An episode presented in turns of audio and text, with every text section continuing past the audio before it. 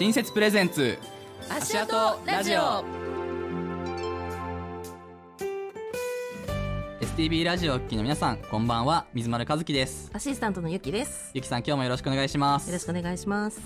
この番組は一般社団法人新設が行っている2023年度北海道 IT クリエイター発掘育成事業新設プログラムの紹介と足跡という言葉をキーワードに先輩 IT クリエイターの過去現在未来への思いや皆さんがどうやって夢を実現してきたかなどを掘り下げて聞きながらやりたいことを実現したいなと思っている IT クリエイターの皆さんを応援していく番組です。はい。そして和樹さんが理事をしている一般社団法人新設は今2つのプロジェクトに取り組んでいます、はい。1つ目は新設プロジェクトという名前で、えー北海道全域の IT クリエイターさんが考えているアイデアを広く募集して、えーそれを、あのープロジェクトマネージャーという、まあ、専門の指導者と一緒にそのアイデアをブラッシュアップして最終的にそれを発表するというようなプログラムが1個走ってるんですよね。そうですね。これは6月にアイデアを募集して、んまあ、応募された中から11組、はい。全土からのあの集まったやつを絞って、うん。まあ、今どんどんブラッシュアップしてるんですけども、はい。まあ、9月にはクリエイターさんと合宿をしたり、まあ、11月には中間の報告会をしたりして、まあ、どんどんアイデアを進化させていってるような状況になります。でそしてですね1月の20日、まあ、あと残り1か月ぐらいですね、まあ、年末年始をを通して、まあ、皆さんいっぱい開発してると思うんですが、まあ、それに向け成果発表があるんですけどもそれに向かって今絶賛作業中だと思います。すごい作業中ですよね。すごい作業中。もう年末年始とか関係なく多分やってると思いますよ。う。ーん。なんか頑張ってほしいな、はい。なんかこうあと残り1か月ってねちょっと緊張するかもしれないですけど頑張ってプロジェクトを進めてね。進めやすい時期ですね。はい。いた。だきたいと思います。そして、えっともう一つのプロジェクトは和樹さん自体が進めている地域の、えー人材の発掘プロジェクトですよね。はい、まああの先ほどの新設プロジェクトっていうのはあの、まあ、全道から応募してもらって、はい。そこから絞るという仕組みなんですけど、まあ、僕らはそれより、まあ、そこも大事なんですけど、うん。もっと地域に眠ってるような例えば家に帰って一人でパソコン広げてプログラミングやってたり、まあ、最近だとマイクラでなんか物作ってるとか、私だ。とか多分一人で物作ってる人多いと思うんですね、はい。特に地方の方に行くと、まあ、そういう同じような仲間も少ないでしょうし、まあ、そういうところに僕らが行ってですね、まあ、同じように作ってる人たちがいるんだよっていうのを広めながら、まあ、うん仲間を作っていこうっていうのが、まあ、地域人材、はい。まあ、札幌とか以外のあの地方に僕らが行こうっていうようなうんうんうん。趣旨でやってます、出向いていくっていう感じです、ね、そうですね。こうやってどんどん足跡つけていく。大事です。よ地方にね。地方に足跡つけていくの大事ですうん、ね、つながり深めてね、はい。い、ければいいですよね。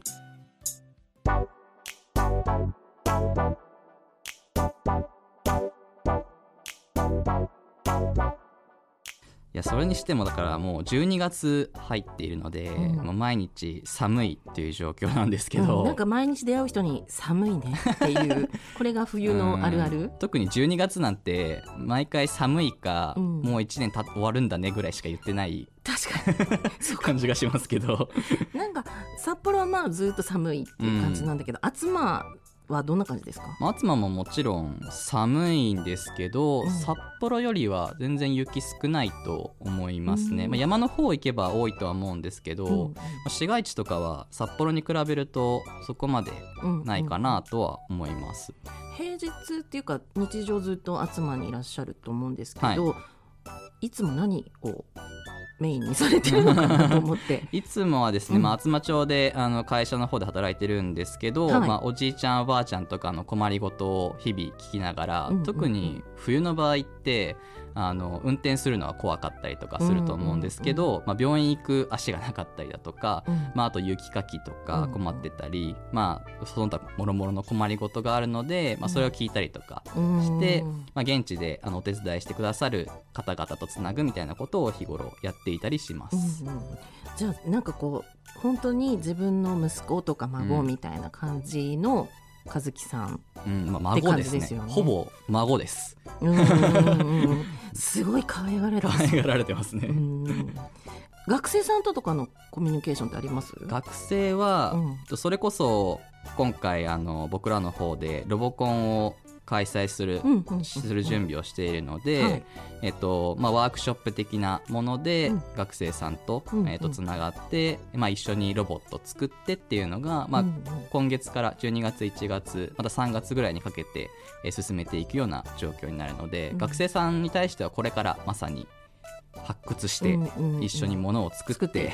やっていくというような状況ですね。なんかこうクリエイターになりたいなとかこういうの作りたいなみたいな人って絶対いますよね。いますね、うそもそもじゃあロボットを作る体験しますよって言った時に来てくださる人たちは、うん。まあ、そもそもそこに興味があるのでロボットという言葉にこう食いついてきたので、うんうん分かりやすいかもね。分かりやすい。そうなんです。それ作ってみたいっていう子たちが来るので、うん。まあ、その時点でもう発掘なのかなとは思いますね。なんかこう学生さんも相談できるちょっとお兄さんとかうん。先生とかがいるとやっぱりこう話でこれ作りたいんだよねとか相談できるからこう、うん。いろんな場所に集まったりとかその和樹さんのところに集まったりとかして、いろんな話を聞けるといいですよね。そうなんですよね、うん。あまあ、集まる場所もすごく大事ですしあと、まあ、僕らみたいなクリエイター先輩クリエイターがいるってうんなんか困った時に聞いてみようみたいなところはすごく大事なのかなとは思うんですけど、まあ、そもそもそういう場所を作るとか、うんあのまあ、場所を借りることはできるけどこう作っていくっていうのはすごく難しいし、うん。まあ、運営していくっていうのもものすごくマンパワーが必要だったり設備自体も必要になってくるので、まあ、すごく大変だなとは思いますね。うん。なんか場所ってそういうイメージで学校例えば放課後とか、うん。なんかこう町民センターみたいなところとか、体育館とか、うん。そんなイメージなんですけどね。そうですね。だから僕らも集までやるときには町民に開放された施設を借りるっていう、うん。うん。そこでうん。まあ時間何時間か借りて実際にそこでやるみたいなことになってしまうので、うんなんか子供たちが放課後にフラッと行けるっていうのはなかなか作るの難しかったりはするんですよね。確かにこう制約があったりとかね。そう大人がやっぱりいなきゃいけなかったりするので、うんそこは難しいなって日々やってて思いますね。うん、お父さんお母さんたちはまだお仕事されてたりそうなんですよ、ね、ねしますもんね。うんまあ、あと地方だとやっぱ送り迎えをすることが前提になってしまうんで、まあ、学校の帰りに歩いて行ける距離だったらいいんですけど、うん。まあ、もうちょっと離れていて車でとうんかっていう子たちにはやっぱ厳しかったりするので、うん。そこをどこを狙っていくのかっていうのは結構難しくて。うんうんうんやっぱりこう場所ってすごい大事ですね。大事ですね。場所と人、うん。もうすごい基本中の基本だけど、うん。やっぱり場所と人っていうのが大事なんだなというふうには思いますよね、何かねスタートするってなるとね。ということで今日はなんとその場所と人の要素を兼ね備えていてこう地域とデジタルをつないでいる町栗山町からお客様を、はい、ゲストの方に登場していただいております。で栗山町にはあの、まあ、地域とデジタルをつなぐファブラボ栗山っていう場所があるんですけども、まあ、そこで、えー、と活動されてるファブラボ栗山のディレクター合同会社地元ファブ、えー業務執行社員岡祐樹さんを迎えして、えー誰でもデジタル工作機器を使える町営の工房、うんファブラボ栗山についてお話を伺いたいと思います岡さんよろしくお願いしますよろしくお願いしよろします。くお願いします。それではまず岡さんのプロフィールをご紹介したいと思います。えー岡祐樹さん、えーファブラボ栗山のディレクターで合同会社地元ファブの業務執行社員です。えー大学を卒業されてから3年間インターネット広告会社で勤務をされていてその後退職してなんとロンドンへ留学そうですね。はい。国際的 されたと。で留学中にインタラクションデザインの学位を取得されて帰国後はお子様向けのプログラミング教室などをされてたと。そうですね。はい、でその後栗山町地域おこし協力隊として活躍されて、えー栗山町で誰でもデジタル工作機が使える町営の工房ファブラブ栗山を立ち上げられたと。はい。いいですね。で協力隊を卒業した現在は協力隊の時の同僚の方と一緒にこの合同会社地元ファブを設立されて工房の運営をされているとその通りでございます。はいですね。はい、えーそれでは岡さんとファブラボア山についてお話を伺いたいと思います。新設プレゼンツ足跡ラジオ。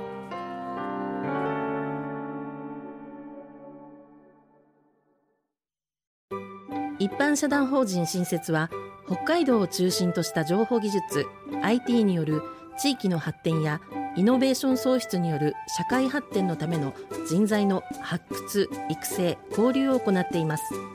ワクワクすることを実現したい。これは楽しいかもしれない。そんなあなたの気持ちを理解してくれる仲間はきっとここにいます。一般社団法人新設では北海道内の中高生高専生および大学生大学院生の IT クリエイターの支援プログラムを実施中。お問い合わせは新設 .jp まで。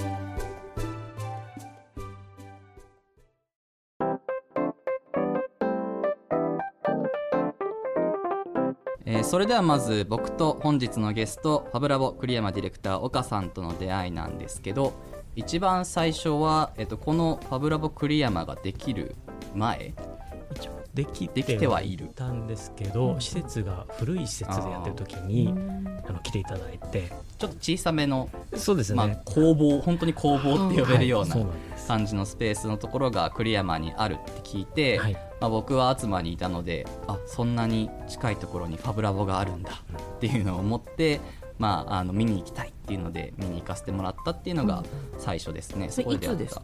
えっ、と2022年だから1年去年。1年前ぐらいですかね、前いやでも、うん、そっか。2年いかないぐらいですよね、はい。うん、ぐらいの時になのででそこからあの会うことはなかったんですけどうんうんうんでたまたまあの、まあ、この前のゲストにもいらっしゃったキリギスさんっていう方と会って、でロボコンやりますみたいな話になった時に栗山で、えーとうん。ファブラボがああるっていう話と栗山も参加しますっていうところであのまたそこで再会するっていう流れだったので。で今回もお呼びしてはいるんですけども、はいまあ、そういう流れですね出会いは。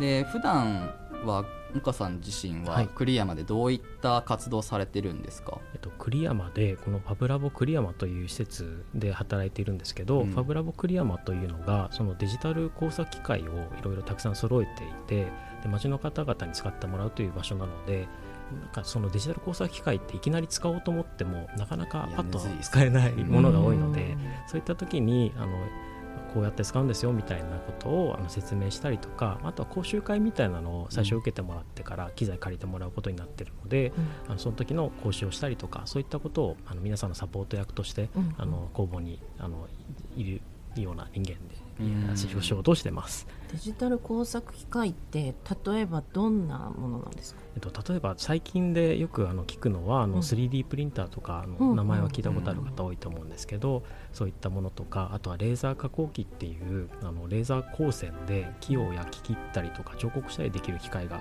あるんですけどそういったものとか、うん。まあ他にもなんかいろいろ木を削ったりとかうん。あとは印刷を、えー厚みのあるものに印刷ができる UV プリンターというものですとかうん結構いろんな機械があの置いてます。まあ、人気の機械揃えてますよね。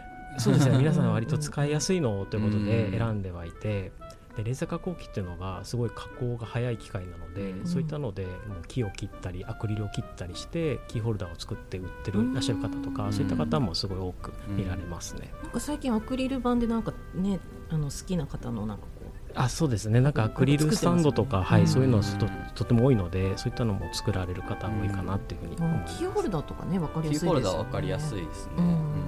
革とかも加工できるんですか？革もあの彫刻とかはあのうん。特に得意で、えっと革の表面にその柄をえー入れたりとかうん。文字を入れたりしながらオリジナルの革えーのものにしたりとかうん。そういったことはよくやってらっしゃいますね。楽しそう。そうだから僕もその小さめの工房の時にはい。いろんな機械があったんで、あここにこんなに種類あんのみたいなのは す。ごく思ったし、うん。まはいあ、あの町外の人も使えるからあの札幌とかから来る人もいらっしゃいますもんね。そうですね。うん。だからそういう使い勝手もいいし、うんこうクリエイターにとってはすごくいい施設だなっていうのは改めてすごく思ったので、うん。ありがとうございます。なんかそういうのいろいろ使えるしなんか地元も楽しめるっていうかこはい、う自然も楽しめるからうんいいですよね。いいですね。うん特に木とかねまさに栗山とかで採れた器だったりとか。そうですね、うん。なんか木材すごい有名なところではないんですけど、うん。やっぱり間伐材みたいな、うん山の管理をしている中で出てくる木材とかがあるので、そういったものをあの使っていけたらいいなっていう話はしてるんですけど、うん端材とか使ってあいいですね。子供たちがそれを使って、うんあのいろんなもの加工して作れるってすごくいいなと思うし、うんうんそれがクリアまでできるっていうのはすごくいいなと思うんですけど普段、まあ、住んでらっしゃってどどんな街ですか？栗山自体は。栗山自体は、えっと、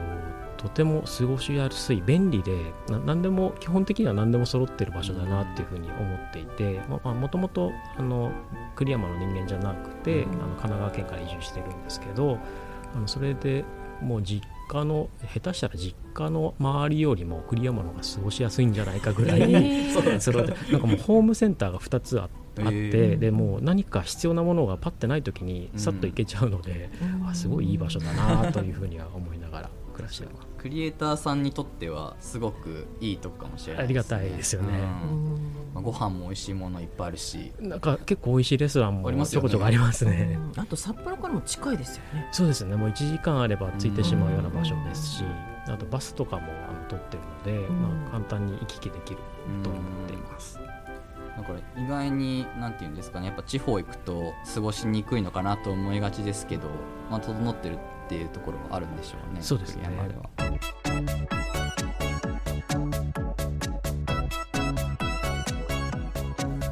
まあ、ファブラボ栗山自体は、えっと、栗山以外の人でも使えるっていうことなんですけど、まあ、どういったところから来る札幌もそうだと思うんですけど、そうですね、えっとまあ、遠いところで言うと、まあ、札幌も、まあ、そうですね。遠いところといえば遠いですしあとは千歳ですとかうん。恵庭ですとか、まあ、そこら辺大体1時間ぐらいかけていらっしゃる方とかもいてあと最近記憶によくあるのは向川町の結構山深い方から来てらっしゃる方がいて、なんか結構暗い時間に帰って行かれるので、はい心配になる時はあるんですけど でもうんすごいそういうところから来ていただいてとてもありがたいなと思いながら。そういった方は、はい。そういう工作機器を使いに来るんですか？そうですね。もう明確にこういうのを作りたいっていう目的がある方がやっぱり多いかなというふうには思うんですけど、逆に地元の方だとどういうふうに使うのみたいな感じでうん。来ながら、あじゃあこういうのできるんだねって言ってじゃあこういうの作ってみようかなみたいになっていく方っていうのはいたりしますね。なんか地元の栗山町内で使う比率と、はい。町外だとどれぐらいの比率なんですか？今もともとはなんかあのできたばかりの時は町内にあんまり浸透してなくてあそうなんですね、はい、なんか札幌のそれこそこういう加工機を使って、うん。あの物販をしているような、うん。あのクラフト作家さんみたいな方が多かったんですけど最近はもう栗山町内から自分の家でこういうのが必要だから作りたいみたいな感じで、うん。あの来る方も多くて、うん今大体半分半分ぐらいかなっていうところですかね。家の中で使いたいから作るってまさにクリエイター精うん。神ですね。ねとてもいい使い方だなと思って。結構こう音楽系の方とかもええ。自分でこうスピーカーを作りたくってその側を木でなんかやりたいとか、なんかいるいらっしゃるみたいですね。やっぱ自分で物を作る喜びを分かっている人は そこを求めてやってくるんでしょうね、はい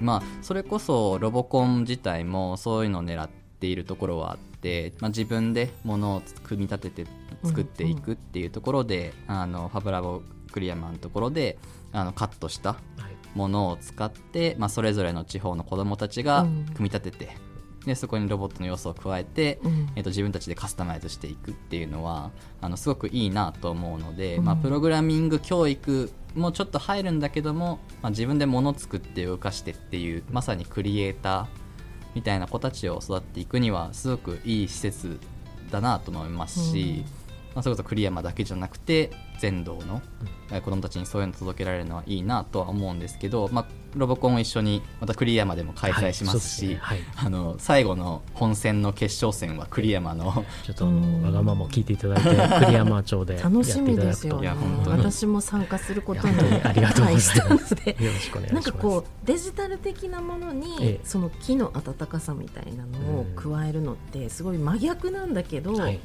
なんかすごくいいですよね。そうですねなんかいろんな要素が入って、うんもうなんか一つというよりか本当に合わせ技みたいな感じで、いろんな人が興味持ってもらえるのかなというふうには思いますよね。おま母さんだってプログラミング教室もやられたんですもんね。えっ。と、こうそうですね。プログラミング教室なんですけどあのどっちかというとロボットプログラミングの教室でそうだ。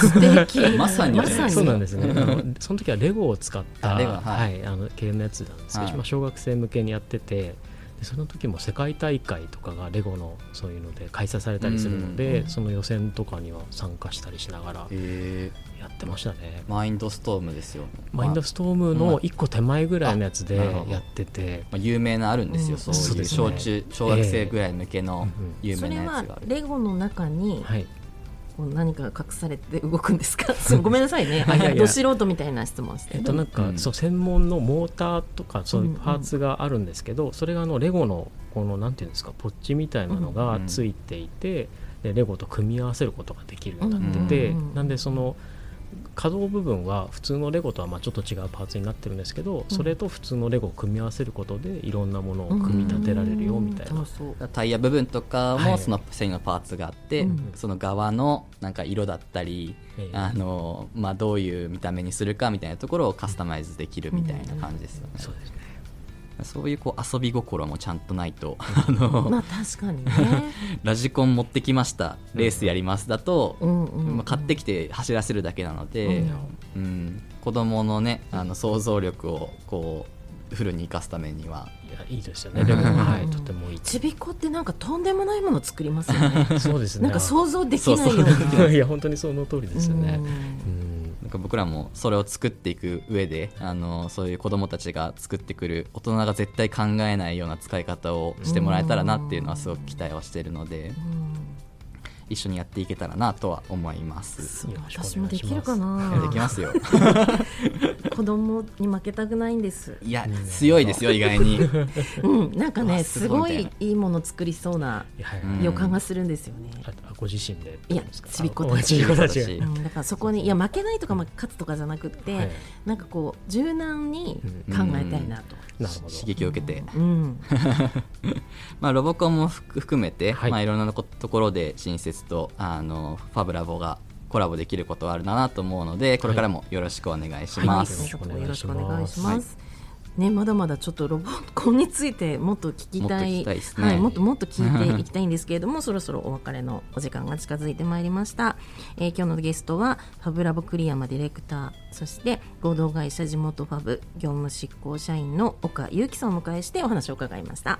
岡さんありがとうございました。ありがとうごあざいました。りがとうございました